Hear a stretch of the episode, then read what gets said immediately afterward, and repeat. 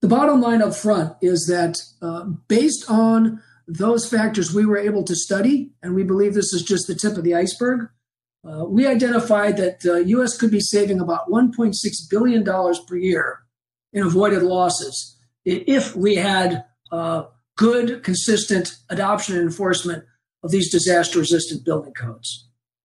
To give you a better perspective on what that means, because those savings accrue and build over time, if all new construction had adhered to modern building codes, the nation between now and the year 2060 could save theoretically as much as $600 billion. For instance, looking backwards, codes have already provided more than $27 billion in cumulative mitigation benefits against the three main hazards flood, hurricane wind, and earthquake, going back for the period from 2000 through 2016, or the period of study for this, uh, the period of, of, examination for this study.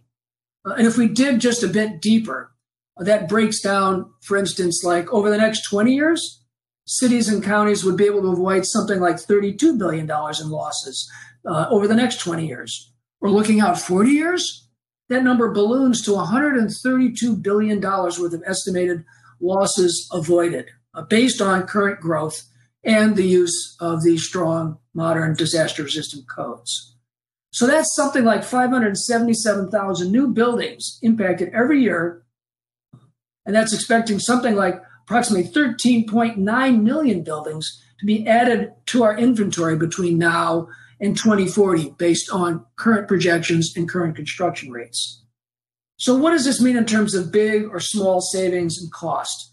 Uh, an area I know that there's been a lot of discussion around is what's the incremental cost to build a house better?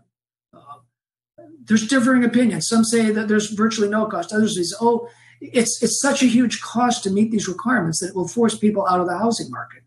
And I think what we've seen and what we're developing uh, as well and, and getting a better handle on is the actual cost for a quote average house is relatively small, one to one and a half percent in most cases.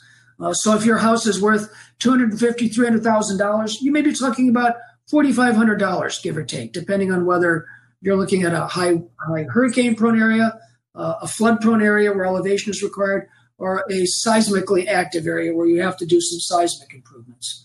So when you look at this over 30 years, uh, for instance, you see that about $1,600 in avoided losses per year uh, over those 30 years, or something like $48,000 in cumulative avoided losses, can accrue uh, to uh, the average home. Uh, that's certainly in the case of a, a, like of a flood insurance policy or an earthquake insurance policy. Uh, you can see what those numbers quickly look like.